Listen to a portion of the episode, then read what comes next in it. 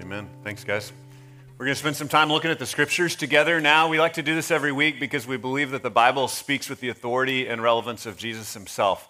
Uh, particularly in this series, we've called it Who is Jesus?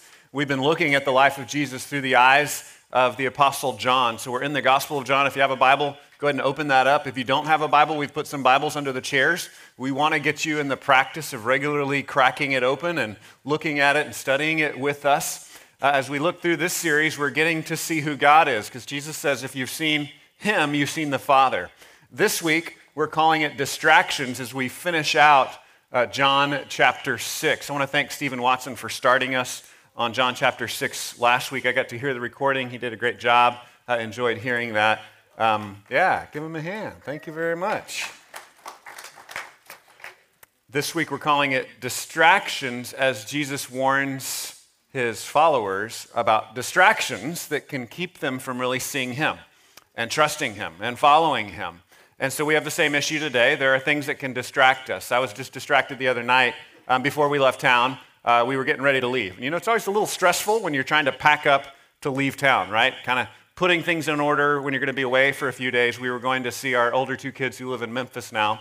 Um, so it was fun for us to get away and a great time with my wife. Uh, but Thursday night, uh, had just gone out to visit a church member's house to deliver some things for another ministry. Came home about 8:30, 9 p.m. So it was dark. Um, my neighbor had just moved, so I thought, oh, I know, I'm gonna I'm gonna park in front of my neighbor's house, you know, to make my neighbor's house look more occupied because it's empty right now. So I parked over across the cul-de-sac from our house. So I was kind of breaking routine in a different place, and then I was going to clean out my car to get stuff together so we could leave in the morning.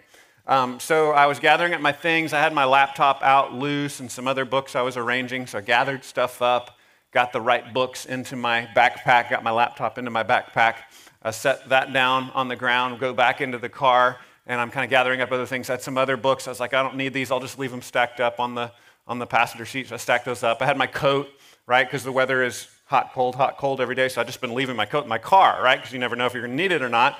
So I gathered my coat. I was like, we're going to Memphis. It's going to be colder in Memphis. I need my coat. Uh, some missionaries of ours just left town and gave me some of their groceries earlier that day. So I was like, okay, I'll take these groceries inside. So it's just kind of gathering odds and ends, getting ready to leave for three days to Memphis. Um, so I went inside, and uh, the next morning, about 6.30, packing the car up, and I'm like, Where, where's my backpack? What happened to my backpack? And I'm, I'm trying to figure it out. Um, of course, searched the whole house, and, and by now the car is loaded. My wife's literally like waiting in the car. You know, it's like 6:37 a.m. We're about to roll out, and I, I still can't find it. So I search everywhere in the house. I search outside the house. I start retracing my steps, and I'm like, oh, the last time I saw my backpack was when I was cleaning out the car in the dark, you know, 9 p.m. last night, and I set it on the ground. And now my backpack's gone. I was so sad, right? Because it had some of my most valuable things in there. I had like bills in there, I had important papers, I had my five like most important books that I wanted to take on the trip. I had my laptop with years of information. Um, cleaning out the car, getting ready for something good and beautiful and wonderful this trip, and we still had a great time. I was distracted from something else that was really valuable. And that's kind of the analogy, the parallel I want you to see in the text here. Jesus is saying that, that good things can distract us from other good things.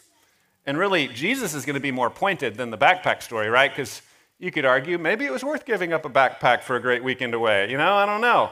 Um, Jesus is going to say, you can sometimes give up the most important things because you're distracted by less important things. You, you can sometimes say, I'm going to I'm going to pour myself into this good thing and I'm going to miss the best thing. I'm, I'm going to miss a connection with God. I'm going to miss real spiritual life in Christ because I've settled for second best. So we're going to read the text here. We're going to start in verse 22, chapter 6, verse 22. I'm going to read kind of the beginning to get, to get the flavor where we're going, and then we'll look at more of it as we move along. So starting in verse 22, it says, On the next day, the crowd that remained on the other side of the sea saw that there had been only one boat there, and that Jesus had not entered the boat with his disciples, but that his disciples had gone away alone. So if you were here last week, you can go back and read this if you weren't. Jesus walked on water. They don't know this, so they're just kind of discovering this. And this is what the text is revealing. Like they're figuring out wait, the disciples went on this boat, but Jesus walked off. How, you know, how does this work? And so in verse 23, it says, Other boats from Tiberias came near the place where they had eaten the bread after the Lord had given thanks. So when the crowd saw that Jesus was not there, nor his disciples, they themselves got into the boats and went to Capernaum seeking Jesus. So they're trying to follow Jesus, right? He had just fed the 5,000 and then took off and disappeared. Verse 25. When they found him on the other side of the sea, they said to him, Rabbi, when did you come here? They're confused. Jesus answered them, Truly, truly, I say to you, you are seeking me not because you saw signs but because you ate your fill of the loaves. Jesus is saying, You're not coming after me because of the signs of who I am. You're coming after me because you want your bellies to be filled again. Second best, missing Jesus. Verse 27 Do not work for the food that perishes, but for the food that endures to eternal life, which the Son of Man will give to you. For on him God the Father has set a seal. Then they said to him, What must we do to be doing the works of God? Jesus answered them, This is the work of God, that you believe in him whom he has sent. This is the work. Don't miss this. This is the main work. Believe in him whom the Father has sent. Don't miss the most important thing because you're so focused on the second best things. Don't be distracted by what really matters. So let me pray for us and then we'll look at the rest of what he has to say. God, we thank you for your word um, and we confess Father, that we are easily distracted. And we're distracted by many things.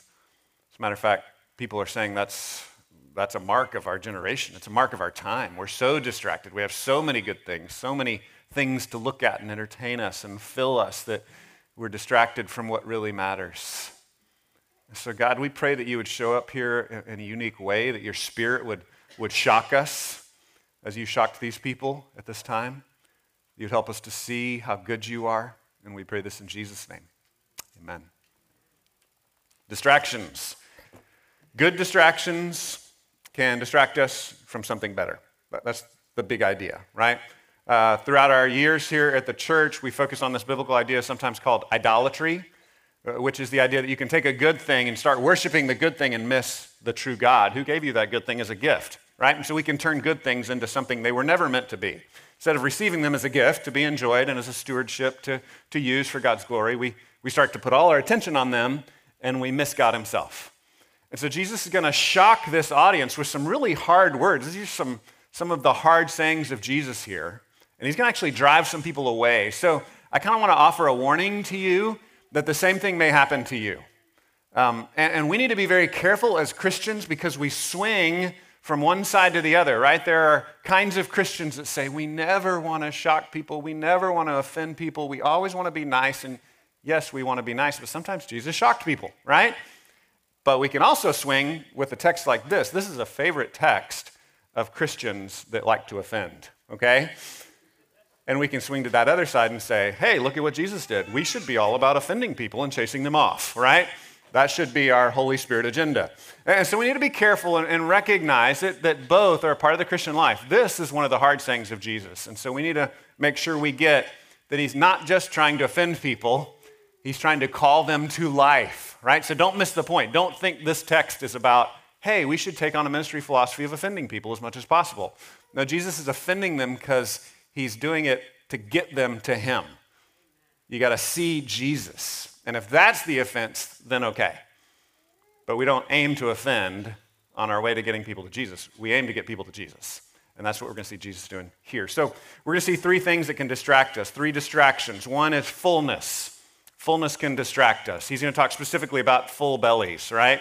But there's a broader sense I think this applies to just fullness in life. We, we have full eyes, right? Because we're always looking at screens. We're always watching Netflix. We're always looking at Facebook feeds. We're always reading Twitter, we're always looking at the 24 hour news cycle. There's just constant information flowing at us all the time. So we're full in a lot of different ways. Specifically, here, he's going to focus in on the fullness of our bellies, food. We're also going to look at the distraction of intelligence. I think that's a tricky one. Um, you've got skeptics that are intelligent and they're just smart enough to miss Jesus, right? That's a danger for us as well. Uh, we don't want to be dumb, but we also don't want to make an idol out of our intelligence. And then the distraction of strength. It's going to zero in on the disciples who are strong and committed and have, have strong wills and are following him hard. And he's going to say, hey, don't, don't let that distract you from your real need of me as well. So, different distractions. We'll start with the distraction of fullness. Um, picking up again, just repeating in verse 25. I already read this part, but it says, When they found him on the other side, they came to him, Rabbi, when did you come here? So, again, they're legitimately confused about how he got to the other side. For whatever reason, Jesus didn't reveal the walking on water to the crowd, he revealed it to his closest followers. We don't fully understand, you know, we don't always get why he does things the way he does things, but that's what he's done here. And then the other broader followers come to him. Verse 26 Jesus answered them, Truly, truly, I say to you, you're seeking me not because you saw signs, but because you ate your fill of the loaves. So that's where he really zeroes in on this issue of fullness. So, this first point is the distraction of fullness. Jesus says, This is your problem. Your bellies are full, and you want them to keep being full. You want to keep filling yourself, right? Uh, when I eat, sometimes my family likes to make fun of me. Uh, my friends make fun of me for this as well. Sometimes I kind of murmur, you know, I make noises of satisfaction, noises of fullness. I'm just like, mm-hmm, you know, and I kind of, I'll kind of just make these noises because I'm so happy and I feel so good, right? I love to be full. As you can see, there's not much of me, and so I spent my entire life being hungry. I've just always been hungry. Now that's, you know, I'm 46 now. It's slowing down a little bit. Um, I'm not as hungry all the time as I used to be, but, but there's just this sensation of, oh, I didn't think I'd ever be full. And so when I'm eating a meal, I just celebrate that fullness. It feels so good, right? And an hour later, it's gone again. Um, Jesus says that can be a, a major distraction. That, that can be a danger. That can be something that can can kind of make you veer off course and you can miss your need for Him. Sometimes our brokenness, our neediness, our hunger, in many different ways, can make us wake up to, you know what, there's something wrong with the world, there's something wrong with me, I need Jesus. But when we stop short of getting to Jesus and we fill ourselves on whatever's right in front of us, again, it might be food, it might be drink, it might be a screen. It might be just some fun, temporary fun. When we fill ourselves in those temporary ways, we can sometimes numb the hunger, right? We're kind of numbing the need. We're numbing the fullness. We're numbing the hunger. We don't realize the deeper need for Jesus that only He can satisfy. And so He's just, He's going right after their hearts, right? He's just saying, You're, you don't really want me. You just want the bread. I just fed 5,000. You just want more food, right? You want this holy bread that I made. He says, You're seeking me not because you saw signs, but because you ate the fill of, your, of the loaves. Verse 27, he continues, Don't work for the food that perishes, but for the food that endures to eternal life. So you can spin your wheels and work and try and, and get out, put out effort. You can work for temporary food, or you can work for permanent food. That's the contrast he's setting up here. And again, don't misunderstand. Food is good. God's made us to eat food. God made us to live in the physical world. So we don't want to go to like the Greek philosophy extreme where we say, these bodies are prison houses and the world is completely evil. No, God's made the world to be good. We've made it evil, right? And so in that sin and in that brokenness in this world, we can, we can miss the point and we can think that food is the answer. And he's saying, don't, don't work for that temporary food, but work for the ultimate food. He goes on, verse 28, and he says, Well, I didn't finish verse 27. The Son of Man will give to you this eternal life, this food that endures. And he says, For on him God the Father has set his seal. So again, he's driving home this the Father has commissioned me, sent me, I'm the one you need to come to and come through. Verse 28 Then they said to him, What must we do to be doing the works of God? So he set up the contrast that there's a kind of work you do for temporary food, there's a kind of work you can do for eternal food, work for the eternal food. They answer back, okay, what's that work? How, how, how do we do that work, right? What do you mean, Jesus? Clarify this for us. What do we do to do the works of God? Verse 29 is a really key verse. If you underline in your Bible, underline this. I mean, even if you don't underline in your Bible, go ahead and underline this, okay? Verse 25, uh, 29, 29, Jesus answered them, This is the work of God, that you believe in him whom he has sent. Ephesians 2 8 through 10 is real, real clear. We can't ultimately work for our salvation, right? Christians believe in Jesus. He changes our hearts, He writes the law in our hearts, and then we work out of that new identity, right? So Christians work, but, but we don't work to get Him to love us. The work that we do is really just believing in Him, trusting in Him that He's done the work for us. So the gospel is that Jesus is our substitute, and only He could perfectly fulfill the works of God. Only He could be the true Adam, the true human, the true Israelite. Only he could live up to what we're made to do. And so he takes our place, he's our substitute, and we trust in him. And then through trusting in him, he gives you spiritual life. He forgives you for your sins, he gives you resurrection power, and then you work out of that. So that's what he's saying here. Well, what's the work we do? Believe me. Trust me. That's what he's calling us to. So don't miss that. In, in all the offense that Jesus is causing here, yeah, he's offending people in what he's saying. He's saying to come to him. Don't miss him. The offense is the gospel. The offense is not style or preference here. Look at verse 30. So they said to him, Then what sign do you do that we may see and believe you? What work do you perform? So uh, understand this. He's just said he's the answer. They need to trust him. And he's like, Okay, prove it. That's basically what they're saying, right? Prove it. Show us something. Do another little trick. I mean, sure, you just fed like maybe 10, 20,000 people, but we're not so sure about you. Do another trick for us. Verse 31 Our fathers ate the manna in the wilderness. As it is written, He gave them bread from heaven to eat. So they're pressing Him to feed Him more. Do you see this? He just fed them, and they say, We want more food. And He's like, You really just need to trust me. It's not about the food, guys. Trust me. And they're like, No, give us more food. Then we'll trust you. Bless us more. Then we'll trust you. Have you ever tried to make that bargain with God? God, I'll trust you next week after you fix my circumstances. I won't trust you today. I need you to fix my circumstances. And then he does maybe. And he's like, I need you to fix more of my circumstance. Can you put more food in the pantry? Can you give me a better job? Can you make me happier? Can you make me more fulfilled?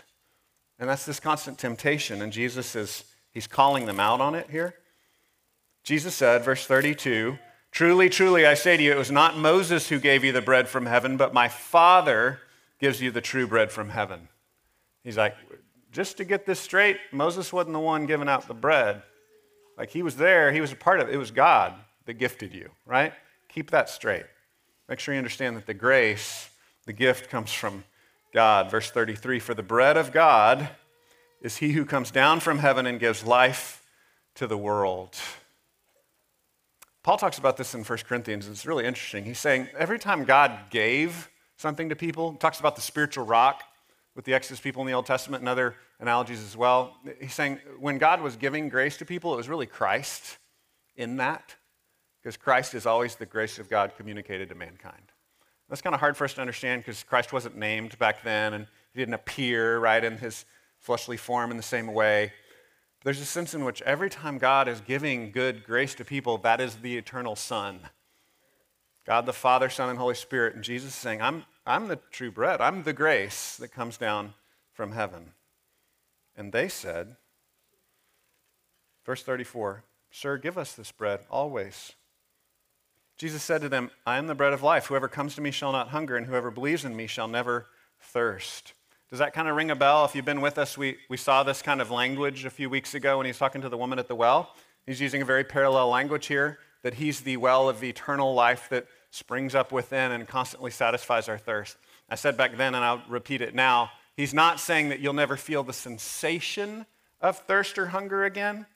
He's saying you will never remain hungry and thirsty again. That's a really important distinction because we will continue to suffer in this world and will hunger and will long and will groan, as it says, 2 Corinthians and in Romans 8. We're going to groan, we're going to long, and then Jesus will be the one that satisfies us. And if you entrust yourself to him, he will be with you always. He will be the food that's always there to feed you when you continue to feel hungry. He will be the spring that springs up within you when you continue to thirst. So you're going to keep longing, and you're going to keep coming back to Jesus, who is with you now.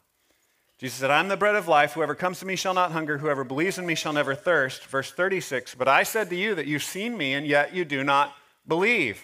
So now here he's going to lay down the gauntlet. Verse 37, all that the Father gives me will come to me, and whoever comes to me, I will never cast out. Now I'm starting to get into a little touchy area here. We sometimes describe this, theologians talk about this as sovereign grace. Basically, that God can give grace to who he wants. And it's very controversial, right? Because this can be confusing. There's this concept, we talked about when we were in Romans, that God is absolutely sovereign and God does what God wants to do. And anything we get from God is God's grace, His kindness to us. And that's worked out in a lot of different ways, and Christians, you know, come up with different ways to explain that. We also know simultaneously that human beings are genuinely responsible. Uh, and so we want to be careful when we talk about God's sovereign graciousness, right? His kingly giving out of grace and life to people, that that doesn't mean we're some kind of like robot, right? We are genuinely responsible actors in this world, and the scripture is real clear about that. So this is one of those touchy areas where we're like, it's hard to really explain that. So what I want to zero in on here is what Jesus is trying to do, I think. What's Jesus' motivation for saying this? I think when we think about the idea of God being sovereignly in control and giving grace to who he wants to give grace to, I see two pastoral reasons throughout the scriptures to do that. When I just kind of trace out the different scriptures that talk about this stuff, sometimes called election or predestination, that God's kind of sovereignly moving people, somehow there's this bigger plan. I see, like in Ephesians, I see in Romans 9, sometimes he's undermining legalistic people who think they're saved just because of how awesome they are. And he's like, oh, no, no, no, no, it's not you. I'm going to save who I want to save, right? You don't get to save yourself. You can't save yourself. And then sometimes he's comforting outsiders who are like, God could never love me. I don't belong. I've never belonged. I've always been told that. I'm stupid. I'm shameful. I'm broken. Nobody wants me. And, and God is like, No, I, I did. I picked you out from eternity past. I love you. I delight in you. And so for me, this is just how I think as a pastor. I, I see these pastoral reasons to, to cling to this hope. Now, again, it's, it can be kind of philosophically confusing. We're like, okay, if God is completely sovereign, then are we really responding? And I would just say, man, the Bible teaches both things. God is totally sovereign, and we are responsible. And then good luck at figuring that out, right? Like, how do both of those things work? I'm not sure, right? But here he's saying to these people who don't really want Jesus, they just want food. He's like, you can't really come to me unless the Father brings you to me. Verse 37 All that the Father gives me will come to me. And then hear this Whoever comes to me, I will never cast out. So, in case you're worried about, again, this hard to understand philosophical concept that God is completely sovereign, and you start thinking, well, what if someone like wants to love God? And he's like, nope, haven't chosen you, get out, right? Jesus is saying, that's not how it works. If you come to Jesus in faith, he will never cast you out. So don't miss this. He's saying, Come to me, come to me, come to me. And he's kind of stiff arming the people that are saying, We don't really want you, Jesus. We just want your blessings. And he's like, All right, well, you don't really want me. So, so again, I think the main idea here is not the offense. The main idea is come to Jesus. I think that's the main drive in the text. Verse 38 For I have come down from heaven not to do my own will, but the will of him who sent me. And this is the will of him who sent me, that I should lose nothing of all that he has given me, but raise it up on the last day. This is the confidence we can have in Jesus. Jesus won't let you go. Verse 39 And this is the will of him who sent me, that I shall lose nothing of all that he has given me, but raise it up on the last day. You might be in a place in your life right now where you're wondering, like, I don't know if he's really got a hold of me very good, right? You feel like you're slipping out of his grip, or maybe you feel like your grip is loosening know that his grip will never loosen. He will hold on to you, he will finish what he started, he will get you there. Your confidence is in him, not in how strong your grip is, it's in how strong his grip is. Verse 40 says, For this is the will of my Father, that everyone who looks on the Son and believes in him should have eternal life, and I will raise him up on the last day. So again, we see even in this, this text the tension like, people can only come to me if my Father brings them. And then he says, And here's how it works trust me and you're good. Okay? So if the philosophy is confusing you, just trust him. Just trust him. Just come to him, and he will save you. He will not send you away. He will save you. He will give you life. So Jesus' big idea here is you're coming to me because you want to have a full belly, you want more food, you want more tricks, you want more blessings. You don't really want me. This is such a huge danger in our spiritual life that we can be pursuing after the blessings and not really pursuing after the person of God Himself. And so I just want to call us again to repent of that and say, Jesus, I want you with or without the blessings, right? And we can be honest, like, yeah, I'd love the blessings too, right? Like, we can be honest about that. All the things that Jesus said in the New Testament about prayer, he never says, don't ask for the blessings. He just says, make sure you want me primarily and recognize that primarily the blessings come through him. And there's this great quote by C.S. Lewis about kids missing the point and being filled up with the little things instead of finding the bigger thing. He uses this illustration of kids making mud pies. Uh, I got a picture here of kids playing out. Man, making mud pies is so fun, right? I'm sure some of you have done that. Maybe you still do it. I don't know. But a real pie is better, right? I mean, mud pies are fun, but a real pie is better. And C.S. Lewis is talking about this in uh, it's a it's an essay called "The Weight of Glory," which is really good. He says this: It would seem that our Lord finds our desires not too strong, but too weak. We're half-hearted creatures, fooling about with drink and sex and ambition.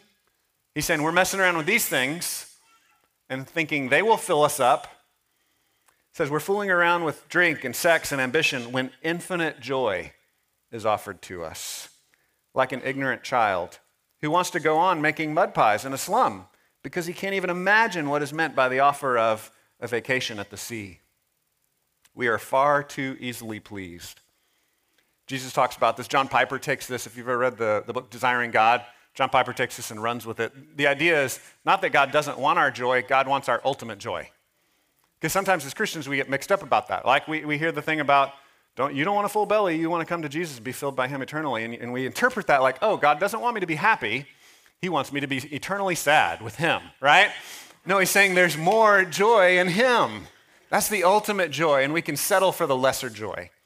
So don't let the fullness distract you. So, so my question for you we're, we're heading in to what's sometimes called the Lent season. We'll announce these little resurrection prayer guides we have here.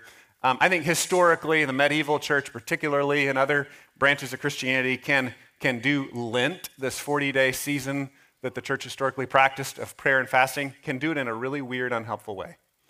Um, so if you pick up our guide, we're trying to guide you in a gospel centered way that says fasting is not about you being unhappy. It's not about you suffering to win God's attention. The whole idea of suffering and going without something is practicing this thing that Jesus is talking about. It's saying, I'm going to temporarily give up something that fills me so I can experience the reality of a closeness to God and go, oh, I survived, right? Like I'm going to go without uh, Netflix for 40 days. I survived. The point is not God wants you miserable and you can never watch a movie again. The point is a temporary exercise. That's what fasting is. It's just a temporary exercise, and we don't understand it because we're so full. American culture, we just live in fullness. We can't even, we can't even fathom this, this idea of fasting, right? In the ancient world, fasting happened accidentally all the time, right? like people went without. That's what breakfast means, right? Breakfast, that means you're breaking your fast. And that's for a lot of us, that's the only fast we ever know is just, you know, going six hours at night. And so in the ancient world, they fasted all the time, and then Christians would say, let's make use of that and fill ourselves with Jesus through prayer and meditation on Him and His goodness. So when we're hungry, when we're struggling, when we're suffering, and I'd say you can do the same thing in your life now. Forget planned fasting. There are times when you're suffering, right? There are times when you're sick and you can say, God, I don't want to be sick. Please heal me, but I'm going to try to I'm going to try to focus on you and satisfy myself in you during the sickness, during the suffering. When you have cancer, or when you're struggling and you don't have money, or when you're going without a meal, which basically never happens for Americans, right? But whatever it is, when you're going without something, you can say, you know what, I'm going to try to turn this as a time to reflect and, and remember that I have ultimate fullness in Jesus. So again, the point is not you're winning his affection by suffering. You're not going, hey, look at me, God, I'm suffering for you. It's just like a workout. You're just practicing something. And I would say fasting is never permanent, it's always a temporary thing right? So I'd encourage y'all to pick these up. We've got scriptures and prayers to read and just some kind of instruction on what fasting should be. But the idea is what is filling me in such a way that it's medicating me and numbing me so I'm missing my need for Jesus? Why don't I undermine that temporarily so I can recenter myself back on Jesus? Right? So if you find yourself uh, watching movies, you know, two hours a day, that could be an area you need to change, right?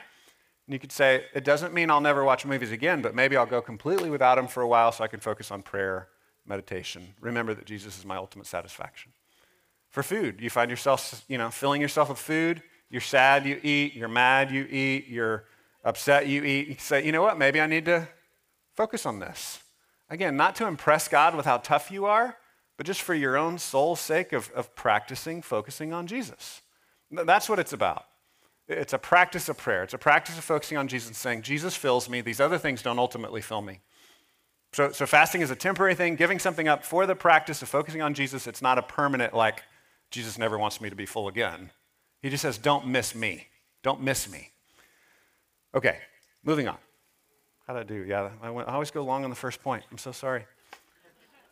point two is the distraction of intelligence. Um, so, so hear this um, God is not anti reason, God is not anti intelligence. I would argue that the Christian transformation of Western culture led to things like the scientific method, the Enlightenment, um, incredible leaps in human thought are based off of Christian wisdom.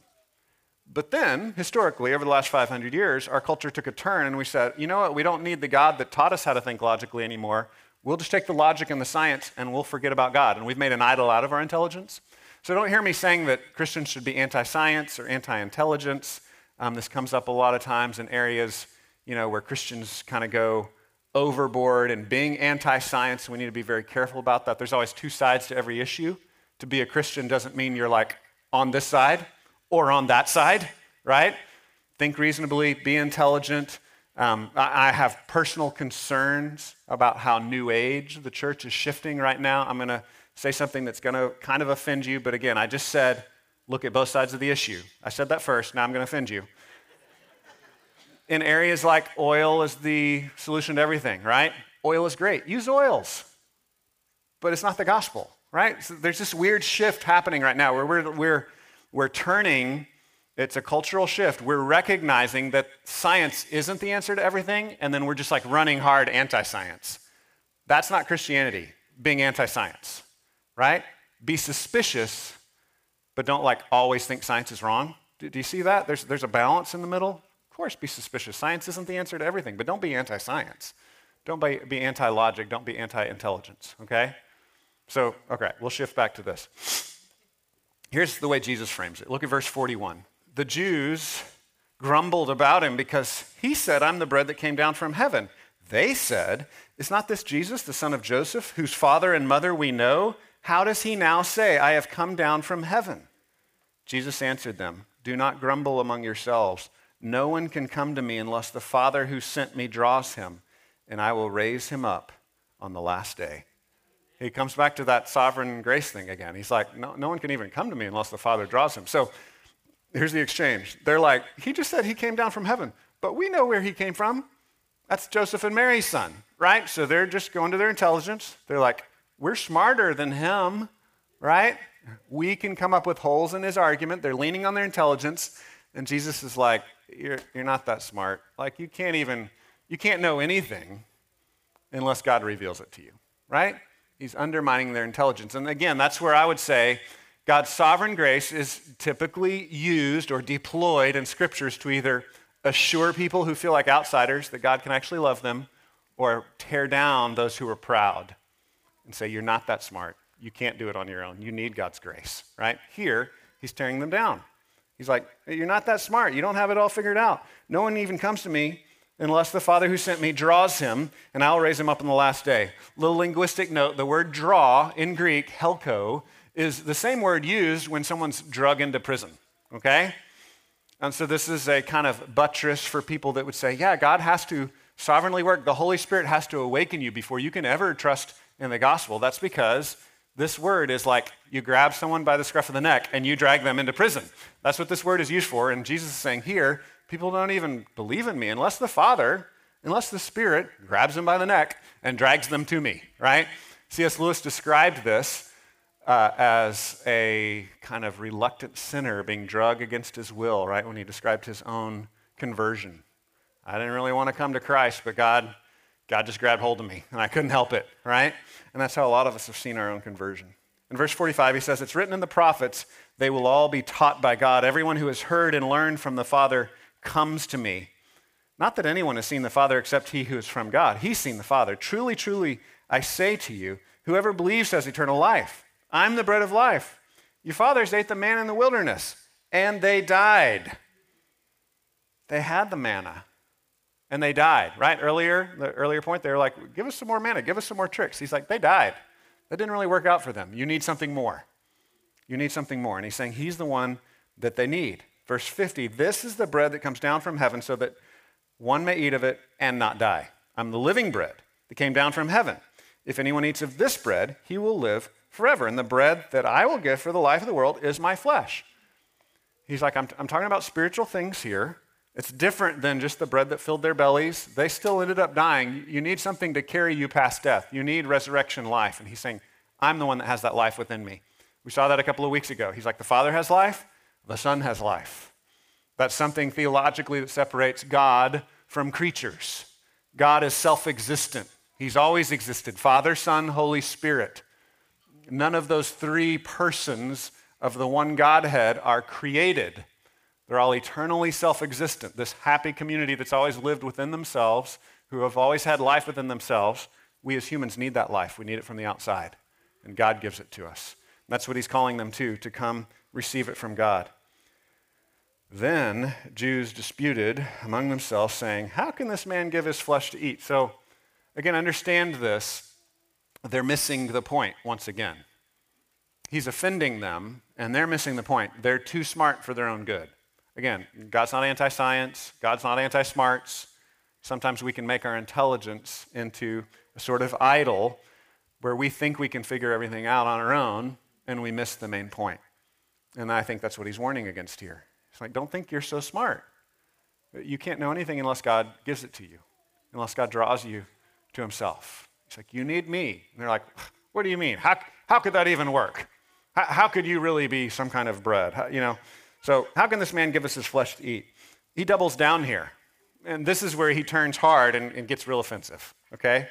Verse 53 Jesus said to them, Truly, truly, I say to you, unless you eat the flesh of the Son of Man and drink his blood, you have no life in you. Whoever feeds on my flesh and drinks my blood has eternal life, and I will raise him up on the last day. For my flesh is true food, and my blood is true drink. Whoever feeds on my flesh and drinks my blood abides in me, and I in him. Verse 57, another key verse here. As the living Father sent me, and I live because of the Father, so whoever feeds on me, he also will live because of me. I believe that's the summary statement. Again, he has life in himself, and if you come to him for life, you will have life. If you try to do things on your own and solve your problems with your own intelligence and not come to God in humility saying, God, I mean, I'm pretty smart, but I'm not smart enough to solve my problem of sin and separation. Right? So again, God's saying, don't throw away your smarts. He's just saying, come humble, the open hands of faith, and say, I need you, God because I can't do this on my own. That's what he's calling us to. Again, not anti science, but be careful that you don't make an idol out of your intelligence. Verse 58 This is the bread that came down from heaven, not like the bread the fathers ate and died. Whoever feeds on this bread will live forever. Jesus said these things in the synagogue as he taught at Capernaum. Um, I want to go back to verse 45 and say he was quoting in verse 45 this section from, I believe it's Isaiah 54. Yeah, it's 54 one of my favorite sections of Scripture. So he says, as the prophets have said, the children will be taught by God. So this is a promise that Isaiah foreshadowed or foretold that there will be a future, a new covenant that God will make with his people where they'll actually love God and love other people. That day is coming. That was a promise made in the Old Testament. Jesus saying he's the fulfillment of that. Right? So in the Old Testament, they were given the law and they rejected it. They didn't love God because the law was over here. And it was a thing that they looked at and they were like, yeah, can't do that, right? In the new covenant, God puts it in our heart. So by faith, He puts it in our hearts and we now desire to do what's right. Before we come to Jesus in faith, we see the law as this taskmaster. We don't want to do what God says. We don't really believe that God has our best interest in mind. We really think God's just trying to make us miserable, right? We look at things like in our culture, sexual morality, issues like that. We're like, man, that just seems arbitrary. I got to be happy. God can't tell me what to do, right? And we get this stuff all mixed up. When you come to God in, in faith and realize that Jesus died for you, it, it flips the script in your brain, in your heart, in your life, where you start to believe, no, God's actually good. He actually loves me. That enables you then to obey Him in the hard areas. And it's different for all of us, right? There are different commandments that I think just by our personal wiring are harder to follow. For some of you, you're like, I don't, I don't know about that sexual morality stuff, but God says it. I trust Him, so I'm going to I'm going to try it, right? Or honest business dealings, right? Like, man, seems like honesty is a big price to pay. I don't know about that, but God says I should, and I've seen that He loves me because He died on the cross for me, so I'm to I'm to try to do what He says, right? And that's the law being written on our hearts. No matter what your background, no matter what your kind of internal wiring and weakness, you begin taking these faltering steps to obey Jesus because you believe you can trust him. And that's, in a way, turning on your own intelligence because your own intelligence is like, this is the way things work. I've got it figured out, right? So you're allowing God to edit you and tell you what's right and wrong. You're submitting your intelligence to his intelligence and saying, I'm going to trust that he really knows what's right for me. And that's a life of submitted obedience to Jesus. He describes this as the fulfillment of what the prophets say. Verse 45 in our text, Isaiah 54, they'll be taught by God. He's saying, here's the flip side of what he's saying you're not really taught by God to these guys. He's saying, if, if you're so smart and you're rejecting me, you're not the ones that Isaiah have, has foretold, taught by God. Go back and read Isaiah 54, 55, 56. Great section of scripture. Isaiah 55 is kind of centers on that grace where he calls us to him. We've often used it in the past as a call to worship come to the waters, everybody who's thirsty. Isaiah 54 and 56 talk about how those who can't have kids in the physical world will have kids spiritually. And he's saying, those of you who are not physically, fleshly fulfilled will be fulfilled spiritually in the new covenant. You will multiply, you will have spiritual fruit. And that's what he promises in Isaiah 54 and 56. So, how are you living your life? Are you allowing intelligence in your own life, your own brilliance, to distract you from what God wants you to know and wants you to teach to other people? I was thinking of an analogy for this the movie critic uh, anybody, any, raise your hand if you like read movie critics. Do you like movie critics? You like to read what they have to say? Nobody. You all hate movie critics. Okay. Um, well, that's good. That plays well into the illustration. Like regular people go to movies and they're like, that was great. And then you read a review and they're like, that was horrible. And you're like, oh, I guess I'm stupid, right? Uh, there's this tricky thing with intelligence, okay? Again, I'm not anti intelligence. I I, am really speaking out of my own experience of wrestling with this, like uh, having been one of those people when I was younger that longed to be the smartest person in the room. And God has kind of broken me of, of that over the years, right? Like, you're not that smart, Dave. I've, I've been learning that slowly. Um, so, intelligence is a gift we can use to solve problems, right? It's, it's one of the things that separates humans from animals. It's a, it's a wonderful gift from God that we should use for His glory. But what happens when we focus on our intelligence too much, when we rely on our intelligence too much? We can become a critic, we can become a cynic that can't actually make anything productive, all we can do is dismantle what exists. All we can do is point out the problems and what's broken, and we kind of place ourselves on the sidelines of life. We become someone who can't enjoy a movie anymore, but can only criticize it, right? We become the person who sits on the sideline, right? The Monday morning quarterback who's like, they should have done this, they should have done that, but we're not actually playing anything at all. We're just watching. God has created us to go and trust Him and to use our lives for His glory. Don't use your intelligence as some sort of idol where you start to think, you know what, if I'm smart enough, I can, I can protect myself from getting hurt in this life. I can figure it out. I can figure out all the conspiracies. I can figure out all the things that are trying to hurt me. That's where I think Christians go wrong with this stuff, where we all jump on a bandwagon, right?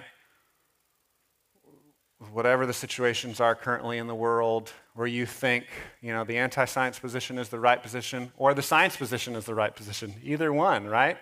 In a way, both of those extremes on any situation, if you're on one of the extremes, you're making an idol out of your own intelligence, right? You're saying the scientific community is wrong, I'm smarter. Or you're saying the scientific community is right because they're the smart ones. Either way, you're making an idol out of your smarts or their smarts or somebody's smarts. He's saying you need to be taught by God. You need to trust me. Again, not anti reason, not giving up intelligence, but trusting Jesus, feeding on me. And then the other issue here is he talks about my flesh being real flesh and my blood being real, uh, real drink, real food, real drink. Um, just, I just want to, this is kind of an aside, which I don't think this text is primarily about, but our Catholic brothers and sisters make this about a doctrine called transubstantiation. Um, so I would just say I respect that view. I don't think it's evil. I just think it's wrong, right? So I would just kind of kindly disagree. And I actually think it's where we've tried to give more detail than the Bible gives, right? So transubstantiation is the view that when you come to Jesus in faith and communion, that the, the elements actually transform into the physical body and blood of Jesus, right? So again, I'm, I'm not saying that's wrong. I'm just saying he never said that. He said he's real food and real drink. And you know what else he said? He said he's the real temple. And you know what else he said? He said he's the, the spring that never runs out. Right? So he said these kinds of things repeatedly throughout Scripture. And I believe we just come to him in faith and say, He's what I need. Right? So we personally believe that when you come to communion, it's an outward expression of you coming to Jesus with, the, with the open hands of faith, right? And we're not assigning anything more to the elements than just, this is just, you know, something to express that ultimately I trust in Jesus. So we're eating something and drinking something to say, Jesus is my only hope. It's a pledge. It's like signing your name on a contract. It's like giving a wedding ring to someone you love, right? There are these things we do throughout our lives where we pledge ourselves. We've been reading The Lord of the Rings. There's this great little section where the hobbits like lay their sword down to these kings, right? Sorry, that was my nerd illustration of the day.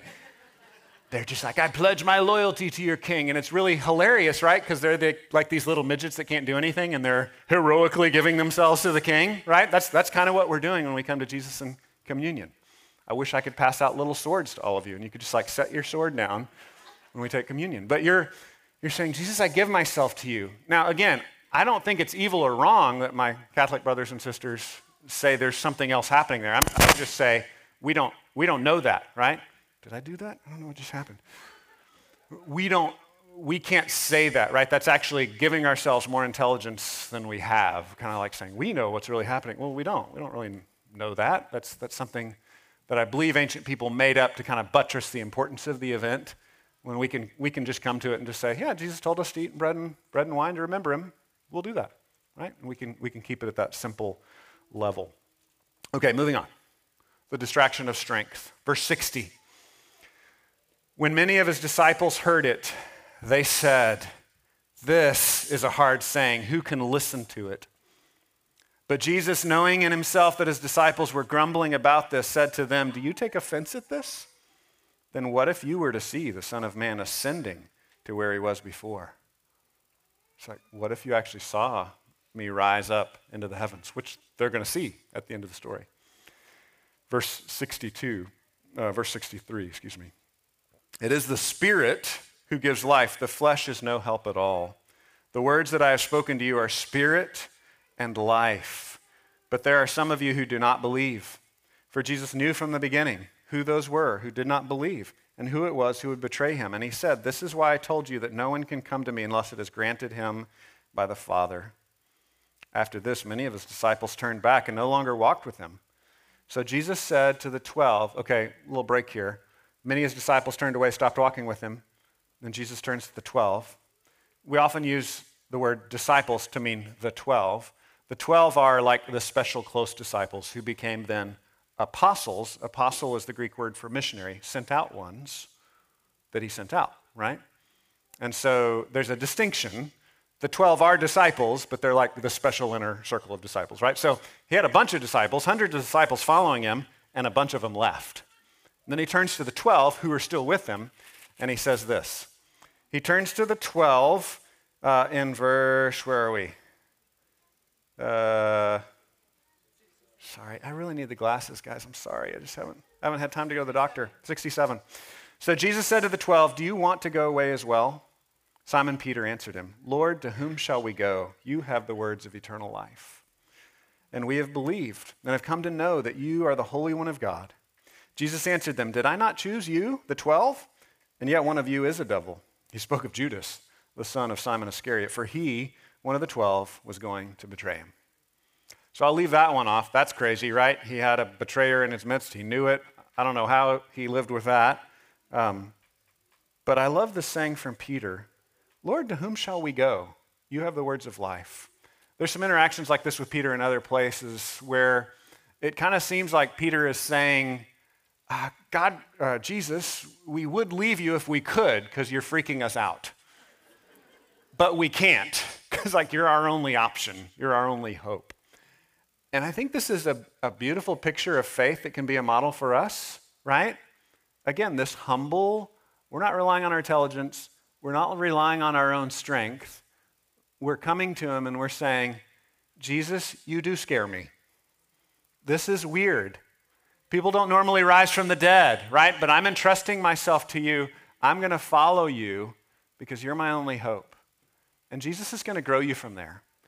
And so, again, the point of this, this text this morning is not to offend you, it's not to drive you away, it's to kind of like help focus for you that your own personal satisfaction, your happiness, your fullness, your sexual joy, your eating the right foods, your entertainment pleasure, your perfect friendships, your storybook community, all those things which can be blessings in this world are not ultimately what it's about.